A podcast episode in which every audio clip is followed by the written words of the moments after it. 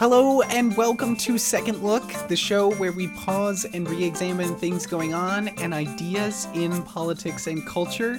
Um, really excited about this week's episode. It's a little bit longer than usual, but I have special guest Tyler McNally on.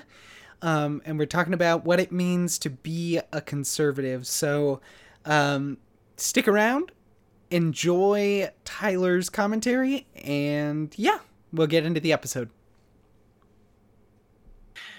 All right, as I said in the intro, I am here with the one and only Tyler McNally. How are you Thanks doing? so much for joining me, Tyler. Thanks for having me. Um, why don't you just tell the audience a little bit about yourself? yeah, sure. Um, I'm a uh, senior at Liberty University. Um, I uh, am majoring in history uh, with a minor in biblical studies. Um, I've been involved in politics uh, through social media, um, not as much on the ground, but through writing and social media for about four years now. Um, four pushing on five. Um, It's been a passion of mine for pretty much since um, a little halfway through high school, so a long time now. Um, a lot of time and energy spent uh, reading, understanding, arguing. Um, so it's a pretty big passion. Um, I love the topic that we're talking about today. Um, I feel like too many don't understand just the ideas of conservatism. Um, and going to Liberty, that helps. But I mean, what's happened recently with the president, um, Jerry Falwell Jr., it's kind of pushed me to go a little bit farther to help the idea, push the idea of conservatism and what it means to be a conservative through your beliefs as a Christian or not, as well as how you should deal with public figures. So. Awesome. Um, well, first and foremost, I guess just give us like as short of an answer as possible as to what you think conservatism is. Yeah.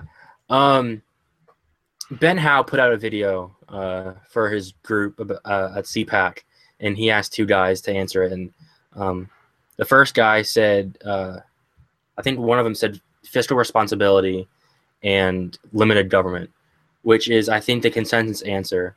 But I think it also, you need to take into an account of the strong moral idea of conservatism where you don't want to allow the culture to get so far degraded and devalued where you can't teach your children how to act in a functional society without having to worry about them being I don't want to say brainwashed because I think that's that word is overused, but just taken to the point where you can't allow them to watch basic television without being ingrained with this idea of moral depravity.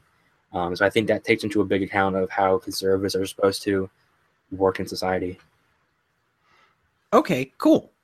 So I I agree with you that there's a lot more to it than just the politics. Um, that it's also a very cultural thing, and lately I've been, because you know I'm like conservative, libertarian-ish, um, and I've been trying to figure out exactly like what my personal ideology is. Um, and where that falls on the spectrum of conservatism. And I've come across two definitions of conservatism that I kind of waffle between that I really like.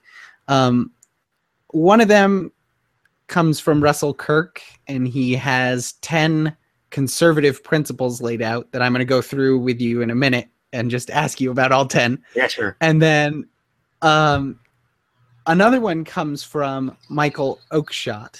Hmm. And I am just kind of getting introduced to him. I I found him probably about six weeks ago now. So I've been reading a lot, but his is kind of a more um, less ideological, more dispositional view. So I guess we'll first of all, uh, how do you feel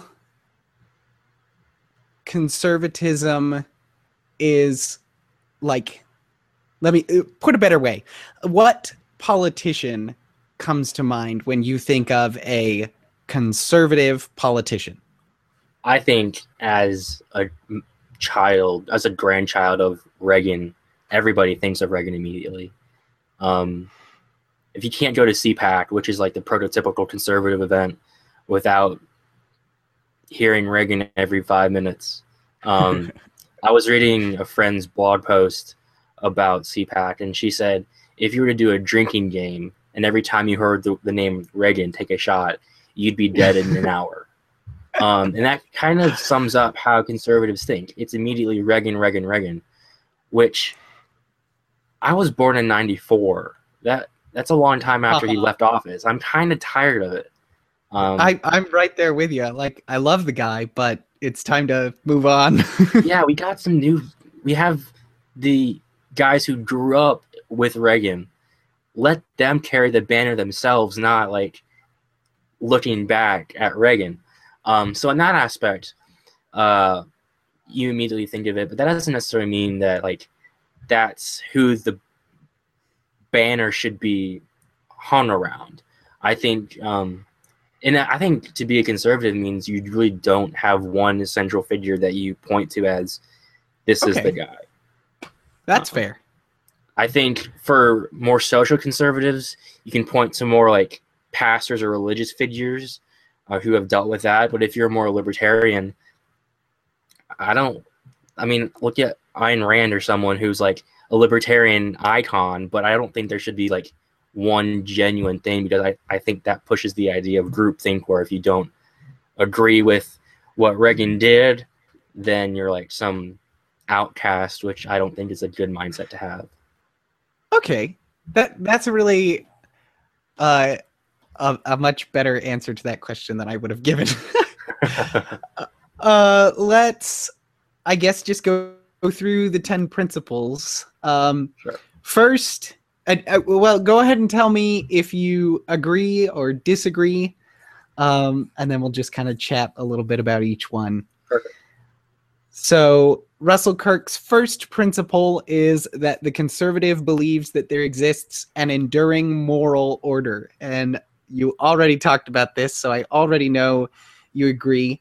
Yeah. But um, I I like what Kirk says here. Our 20th century world has experienced the hideous consequences of the collapse of belief in a moral order, like the atrocities and disasters of Greece in the 5th century before Christ. The ruin of great nations in our century shows us the pit into which falls societies that mistake clever self interest or ingenious social controls for pleasing alternatives to an old fangled moral order. Um, so I was just talking with a friend the other day about um, like freedom and what it means. And he told me one of his biggest concerns is that the the government has replaced a lot of other aspects of culture that were previously left to more perhaps moral agencies like churches or local communities where you actually know everyone involved things like that Yeah. um so how do you think we should i guess strengthen those strengthen bring back things to the local communities and strengthen churches in society in a post-christian america I? Yeah, I think to answer your first part, I think you have to answer the second part. And I think I really I don't like to really mix religion and politics that often, but I think that's a major part of how you save the moral order is that idea of the essence of our society is a Judeo-Christian idea and that means you have to get the churches right. Um, you can't have all of these mega churches in the American church that are kind of indifferent. Uh, they Uh-huh. claim that they're not, but in their preaching, it's like, who really cares about it? It doesn't matter that much. Um, and I think you also have the other side, where it's too stringent that there is no real freedom in it. And I mean, I go, I mean, going to Liberty University, we hear the verse all the time where there is Christ, there is liberty and freedom, to paraphrase. And like, yes, that's true. But then again, it's like the church needs to be the central part of society, along with the family. I think, along with in a more non-religious aspect, the family needs to become more of an uh, central role in society. Um, the destruction of the families, what's causing a lot of these hardships and problems within even like economic ideas. Um, you don't you don't as my candidate Marco Rubio that I that I really like. He says if you grow up in a poor household, you're already like five or six steps behind a white middle class Protestant, typically. So it's like they can't get ahead, even if they have this desire to do so. So I think you need to get the family in order, and you need the churches to become stronger and be able to survive on their own. I I'm going to again quote Kirk here a society in which men and women are governed by belief in an enduring moral order, by a strong sense of right and wrong, by personal convictions about justice and honor, will be a good society, whatever political machinery it may utilize. And I think that's true. I, I know you and I have talked a lot about how this country is just kind of like one giant experiment and um, how, like, that maybe maybe we're all just wrong and we're actually supposed to be living under monarchy and and stuff like that yeah. Uh, and i i feel like this is very much in keeping with my more conservative side as opposed to libertarian side because um libertarians all about the the individual but this is about individual sensibilities of morality as they contribute to society and i feel like yeah. that's very cons- yeah. Um you were so- you're talking about like the idea of monarchy and i know you know this but some for the viewers they usually they don't. I kind of ha- i have this tug and pull between this idea that we don't deserve the liberty and the freedoms that we have as americans. Like we have proven time and time again that we don't fight for them. So if we don't fight for them, we shouldn't deserve to keep them. So it's like, at some point, it's like, I just want to just bite the bullet and just get it over with. Like, bring on like tyranny and just let us suffer for it. Like, in this backwards, like Old Testament sense that like, like the Israelites, they went against gods for so long. It's like they finally got their due, but it's I mean, it's a new covenant, so we're not Israel. We don't have the same like promises, but it's like we've done so much damage for so long. It's like just get it over with. So. oh, yeah. I feel like we'll have to have you on some other time to just talk about that. That's fine with me. Um, uh, we better speed up here. We're not yeah. going to make it through all ten. Sorry. No, I, I totally fine. Okay, principle number two the conservative adheres to custom, convention, and continuity. Um, it's old custom that enables people to live together peacefully. Continuity is the means of linking generation to generations through convention that we contrive to avoid perpetual disputes about rights and duties. Hmm. What do you think of that? It's interesting. Um, I think the problem that we have that we're in today is because of generational problems. Uh, when the children bicker with the parents, it produces like a continual cycle where they parents have been haven't been able to like rein in the children and like show them responsibility and how to act like adults at a young age. So like I'm 21 and like a 21 year old by this standard now should still technically be living at home when 40 years ago a 21 year old was married and usually had a kid so uh-huh. it's like it's you keep pushing back this idea of adulthood farther and farther and so it's like you're not going to get any like shared moral values between the two generations so I think it eventually there's gonna be a breaking point where it's just gonna reset and just start all over again. So you you kind of cut out there for a second on my Which end part? anyway. Can you just the very tail end? Oh, uh, I think eventually it's gonna like go into a cycle where it's like eventually it's gonna just collapse, and it's gonna take a couple generations for it to reset and restart. So So, is that do you think it's primarily a failure of parents to properly raise their kids? Is that what you're saying? I think it's a mixture between parents being they weren't parented before them, so it's like someone stopped the they someone stopped the ball too soon, um, and so it's like they don't know how to raise their kids, and so it's just a continual cycle between um, children raising children, in in essence. So Oh, you're saying. Um, and in and of itself, I'm not even going to comment. I'm just going to say here, I an, another Kirk quote for this section that I really like is the continuity, the lifeblood of a society must not be interrupted. And I feel like that's something progressives often do. Is, uh, you know, conservatives so often trot out that line from President Obama about. Uh, it, we're going to fundamentally transform America. And I, it, societies continue as they do, and if we try to radically change something with social engineering, or uh, it, it doesn't tend to go well. no, it doesn't. And so, yeah, that's that.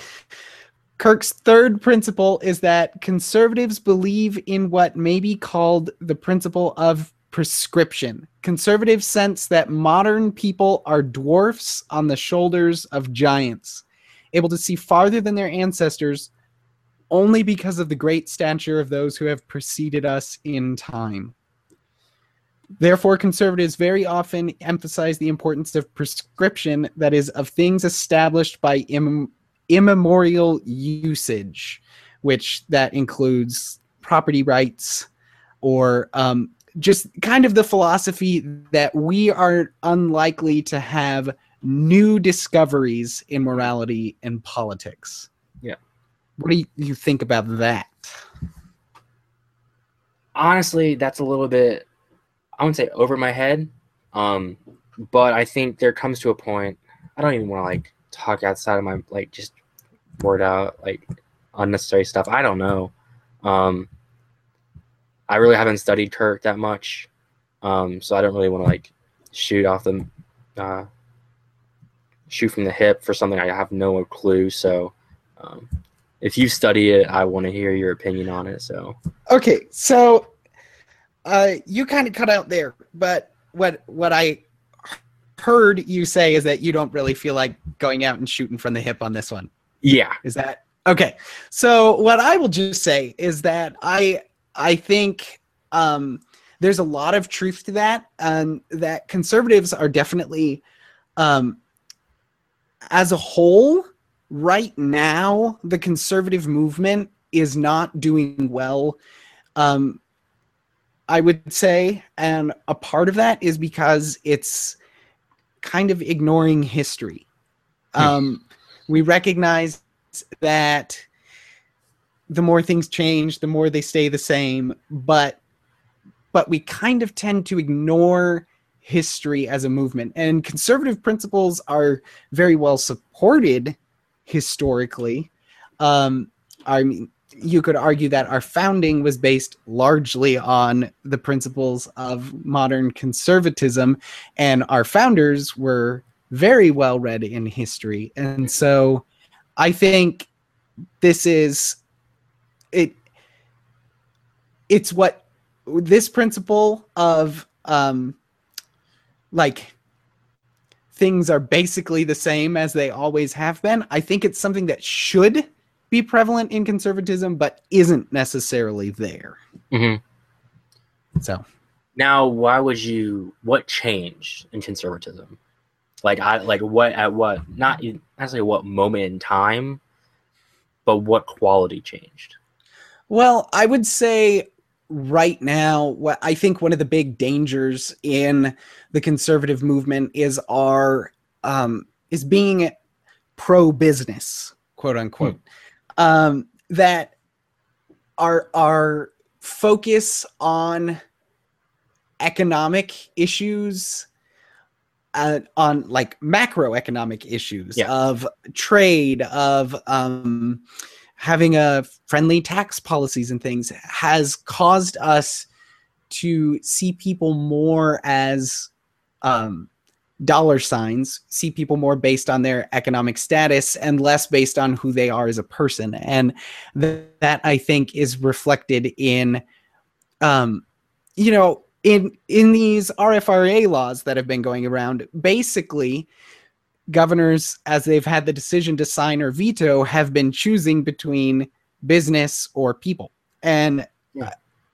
as as a whole i feel like the conservative movement is more friendly toward business. And part of that is because we ignore history. I'm not sure how that connects but Somehow. anyway, it feels like it connects but i'm, I'm missing a step in my logic there so it's better than what I would have said. So shall we just move on sure. All right. This one I think is arguably um, the most important of the 10. It's certainly the one that I have been kicking around in my head the most recently, and that is that conservatives are guided by the principle of prudence.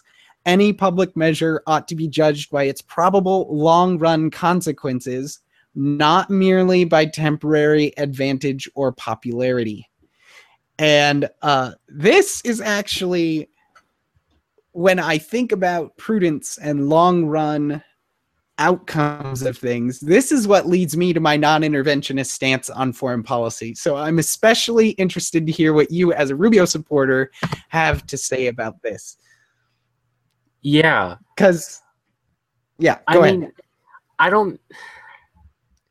I grew up around Washington D.C. in the mid 2000s, so during Iraq and how Bush handled it. So I think I have a little bit different pers- like idea. I grew up with a lot of military friends, um, stepdad's military, um, so it's a little bit different from my from my perspective.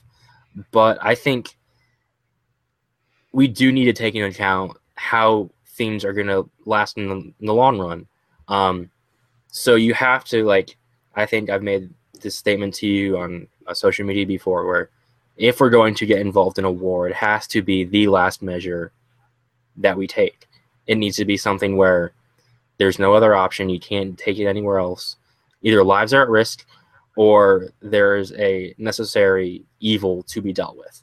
Um, so I think this willy nilly talk that's coming out of like Ted Cruz.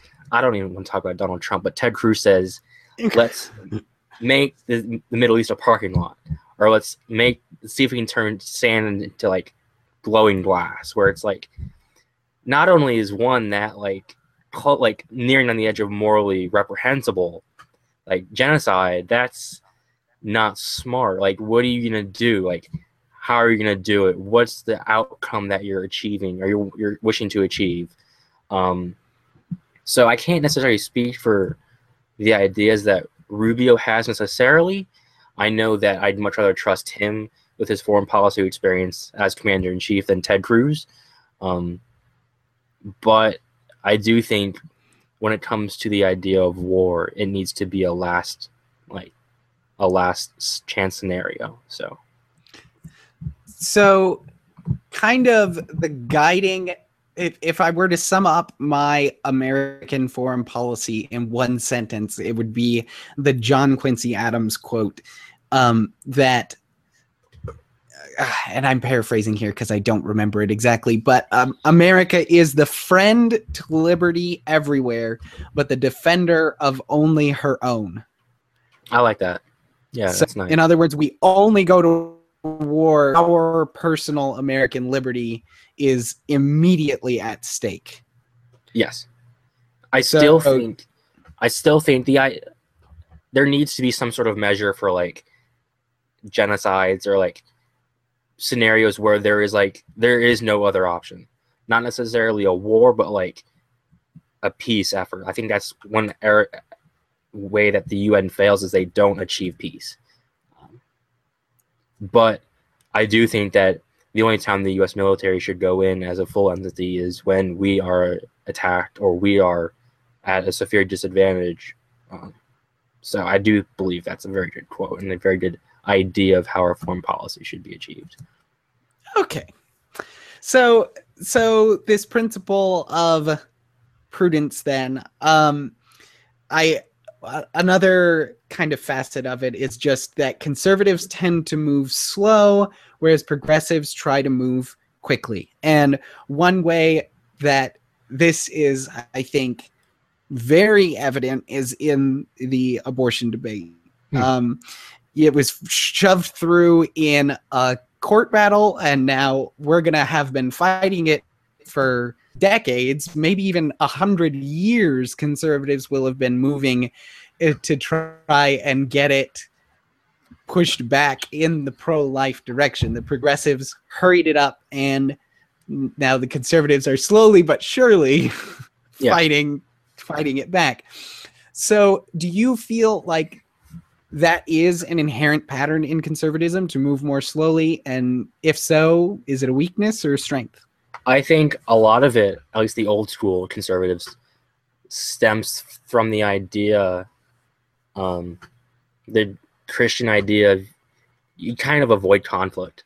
Um, so when it comes to something like abortion, they didn't want to deal with it because it's like it makes them feel bad. Like they hate it, they don't like it, but like the idea of like dealing with it is kind of foreign to them. They don't want to deal with the conflict of it. But it's gotten to the point where it's like they want to deal with it, but they have no clue how to. Um, because uh-huh. the progressives, they know how to one work the media, they know how to influence the youth and the things that they want to hear and they want to see and they want to do. But conservatives as a whole, for the most part, they don't have the influence in the culture to deal with it because a lot of conservative ideals, they're not very popular. Like they're not like who wants to like save money? I I saving money is like it sucks. But you have to because you can't keep spending and spending and spending. You're just going to go broke. But like that idea, that personal responsibility, especially as a young person, is really foreign. And so they don't know how to fight against that. They don't know how to like persuade a lot of young people. You're seeing a lot of that now with what's happening with uh, Cruz and Rubio. Like a lot of young people support them, but they just don't know how to fight. Um, I think it's a good thing. I think um, too often progressives, I think, fight too hard over certain things and they kind of lose support. But for things that they want to deal with, like abortion or gay marriage, um, or welfare, like they they do it well. They know how to push, put, and push back hard. So, are you you're saying basically that the the reason conservatives seem slow is because they don't fight. Is that? Uh, I would say that that they're very reluctant to fight. Reluctant to fight. They and, do when they have to, but they usually wait until the last minute to do so. Like what you're seeing with Donald Trump. They don't want to deal with it. They thought it was going to fade. They thought it was just a fad, but in the end, it's going to kill them. That's really interesting because I almost feel like conservatives fight too much. I think we've gotten to that point. I think for too long we didn't, and now we're oh, fighting okay. too much, and so that'll be like.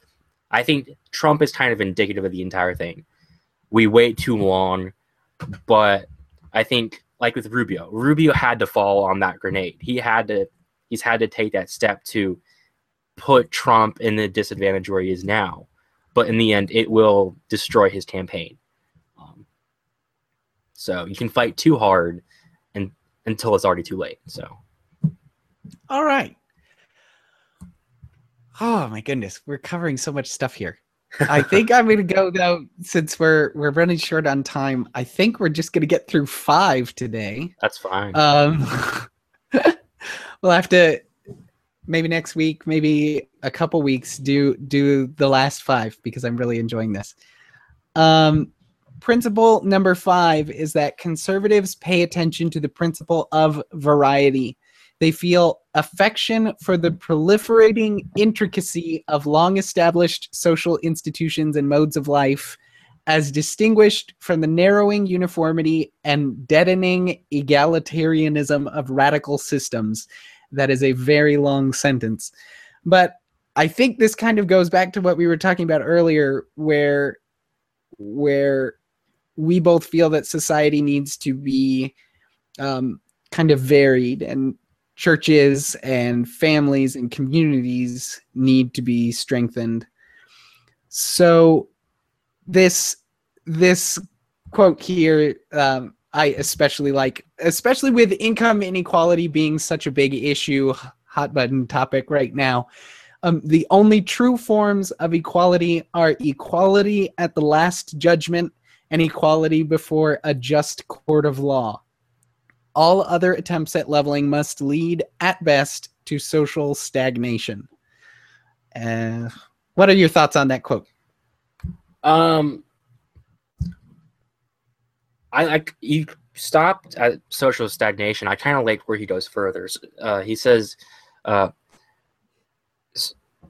society requires honest and able leadership, and if natural and institutional differences are destroyed, presently some tyrant or host of squalid oligarchs will create a new forms or new forms of inequality.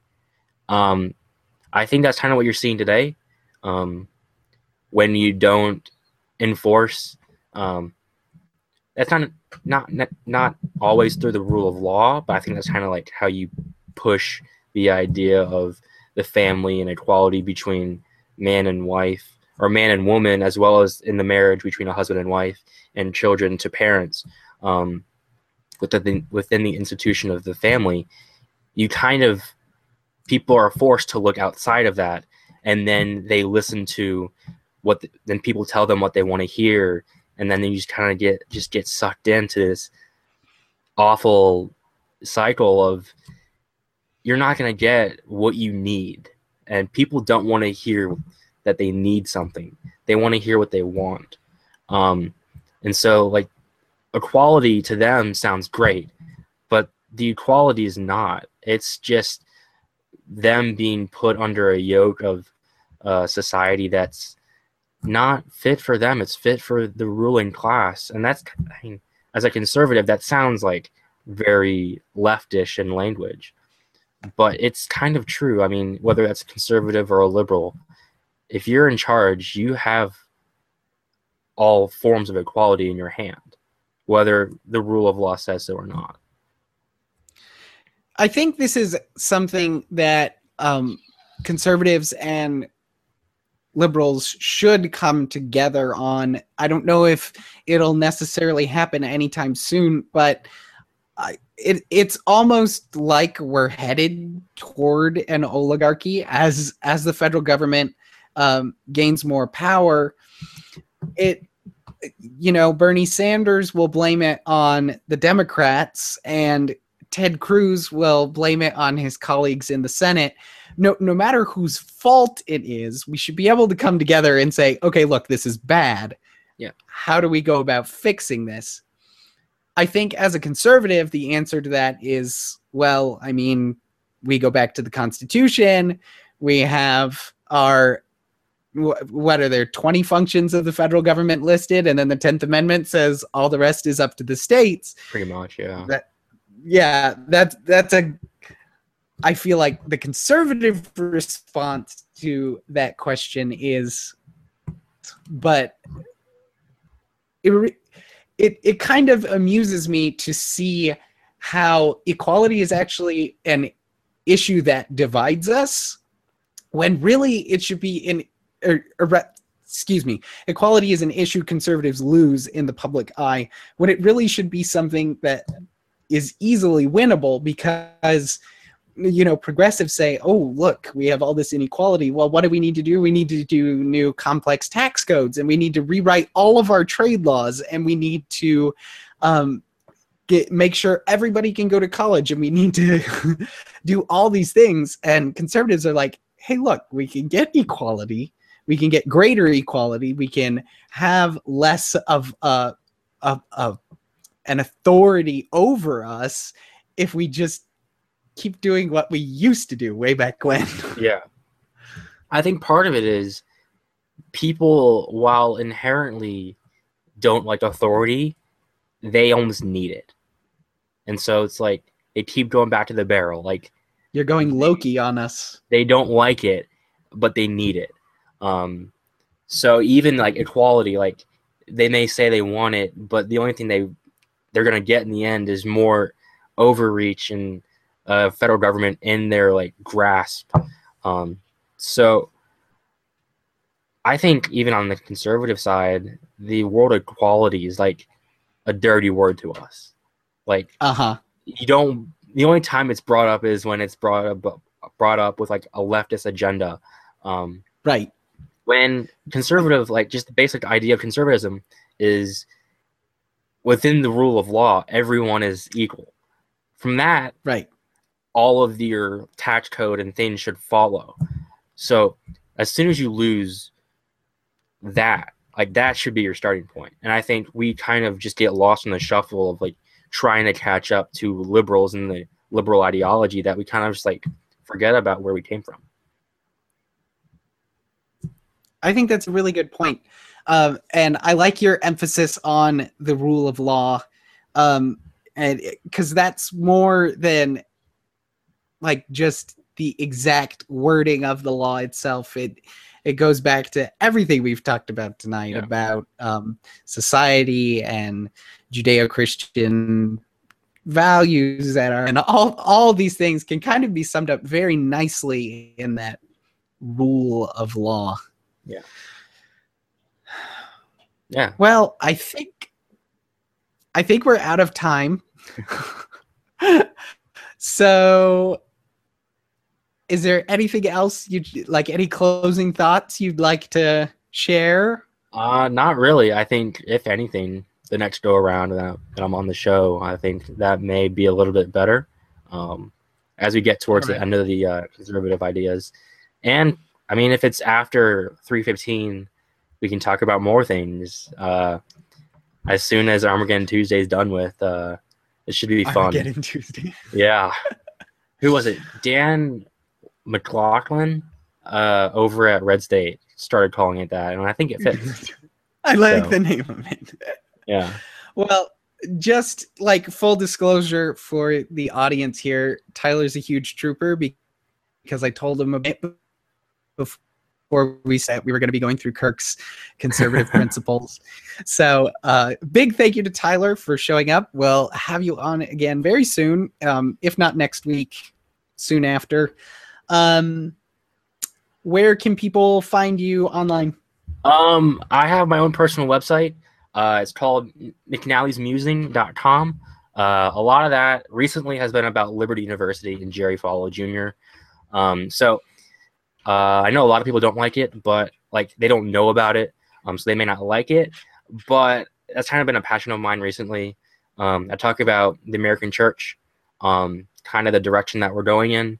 Um, it's all commentary, nothing breaking news. Um, so just check out some of my, my writings there. And then on Twitter, you can find me at Tyler underscore McNally. Um, All right. I will try to remember to link to both of those things in the show notes. Thanks again for coming on. We'll see ya. thank you.